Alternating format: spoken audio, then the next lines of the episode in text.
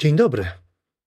Dobry wieczór, gdziekolwiek i kiedykolwiek zechcielibyście mnie słuchać.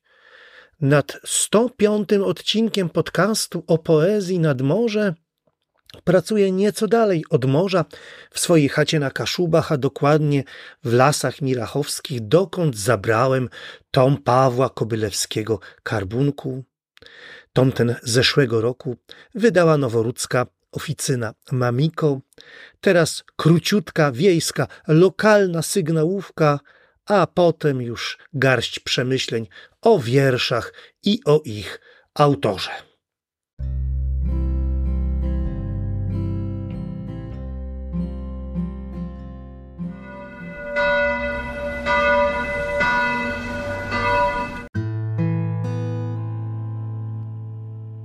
Paweł Kobylewski to poeta związany z Górnym Śląskiem.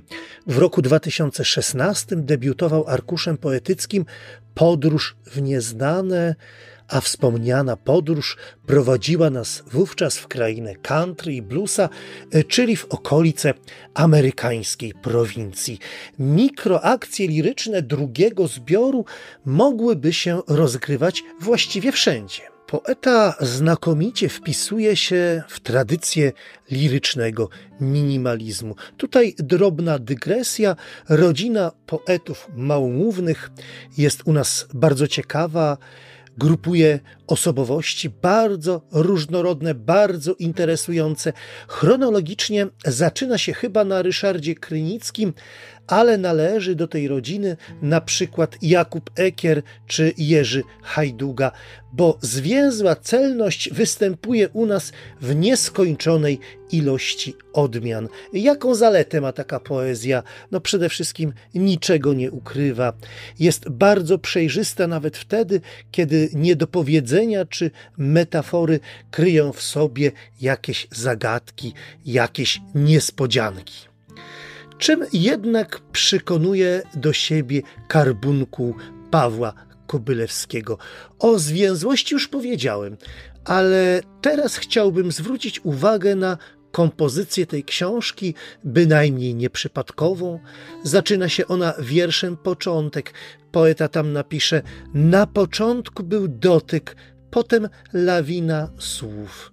Odsłania tym samym początek wszelkiej komunikacji, która u poety bierze się z czułości, ze zmysłowego kontaktu, który błyskawicznie przemienia się w obraz pogodny lub nieco bardziej dynamiczny, przemienia się czasami w podszytą, delikatną ironią sentencję, jaką jest przykładowo wiersz drzewa, może się również przemienić w nieco niepokojącą obietnicę, wiersz obietnica brzmi tak. Pewnego dnia zamienisz się w pustynię, w płonący most. Koniec cytatu.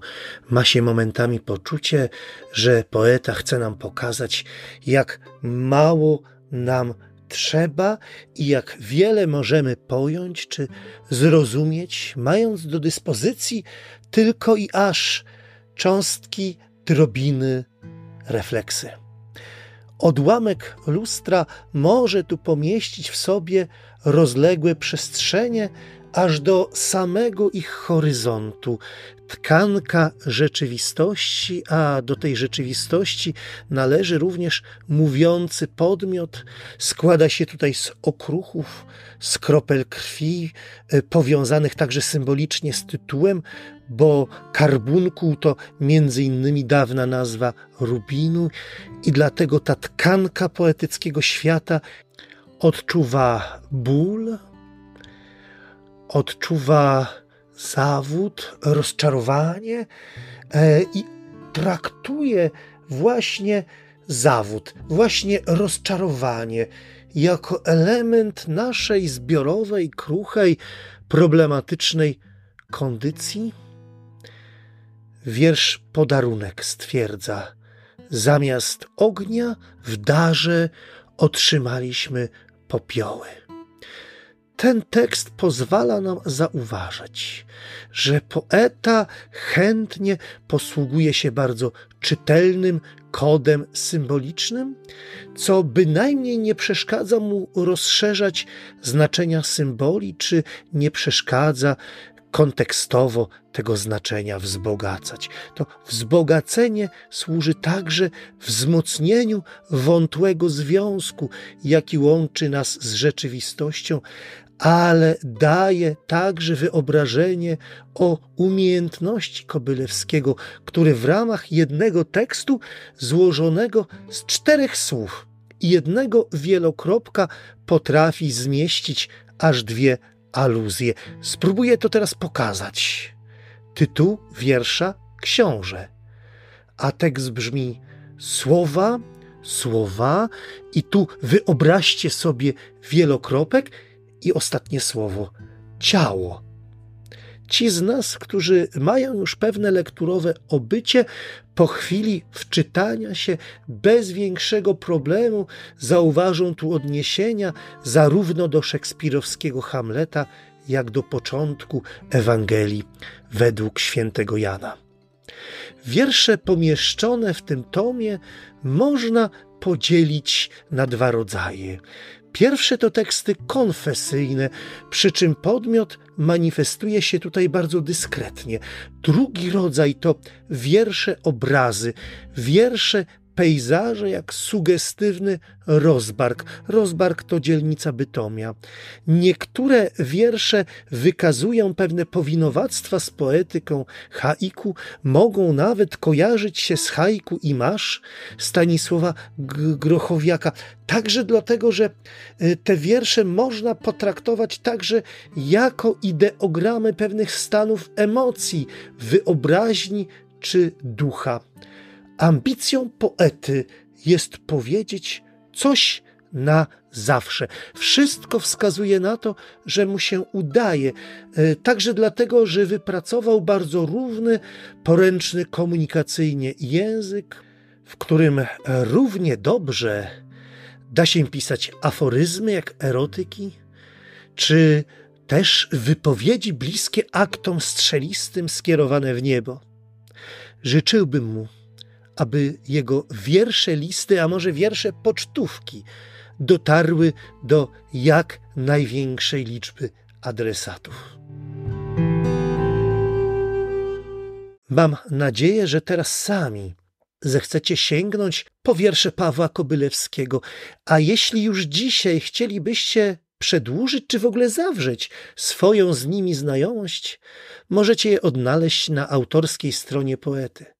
Link do niej znajdziecie wśród notatek do tego odcinka. A teraz mała artystyczna polecajka. Jako, że zaczął się już sezon turystyczny, być może traficie nad morze, do Gdańska Brzeźna, jeśli zdarzy się tam być. I będziecie szukali niebanalnych, artystycznych pamiątek, Odwiedźcie proszę galerię działającą przy Fundacji Sprawni Inaczej. To wspomniane Brzeźno, ulica Północna 5. Nad fundacyjną galerią opiekę sprawuje poeta Piotr Cielesz, a w ofercie można znaleźć całe mnóstwo niebanalnych różności, od ceramiki aż po grafikę, a w pogodniejsze dni, a w pogodniejsze dni sklepik po prostu przenosi się na schody przed galerią i wtedy nie sposób go przeoczyć. Kochani, pracując nad każdym kolejnym odcinkiem nadmorza, wyobrażam sobie swoich słuchaczy. To po prostu pomaga w mówieniu. I zastanawiam się, jakim czynnościom towarzyszą wiersze czy moje komentarze do nich. Więc jeśli słuchacie przy pracy, życzę Wam, aby Wasz wysiłek odnosił oczekiwane efekty. Jeśli odpoczywacie, by poezja pomogła Wam odzyskać siły. A jeśli gdzieś idziecie, a jeśli gdzieś jedziecie, życzę Wam, żeby czekał na was tam ktoś miły albo coś miłego. I jeśli macie chwilę, jeśli macie ochotę, napiszcie mi w komentarzach, kiedy, gdzie słuchacie poszczególnych audycji. Ze swojej chaty na Kaszubach. Każdego, kto mnie słucha, w każdym zakątku internetu, pozdrawia Piotr Wiktor Lorkowski. Niech sprzyja Wam muza.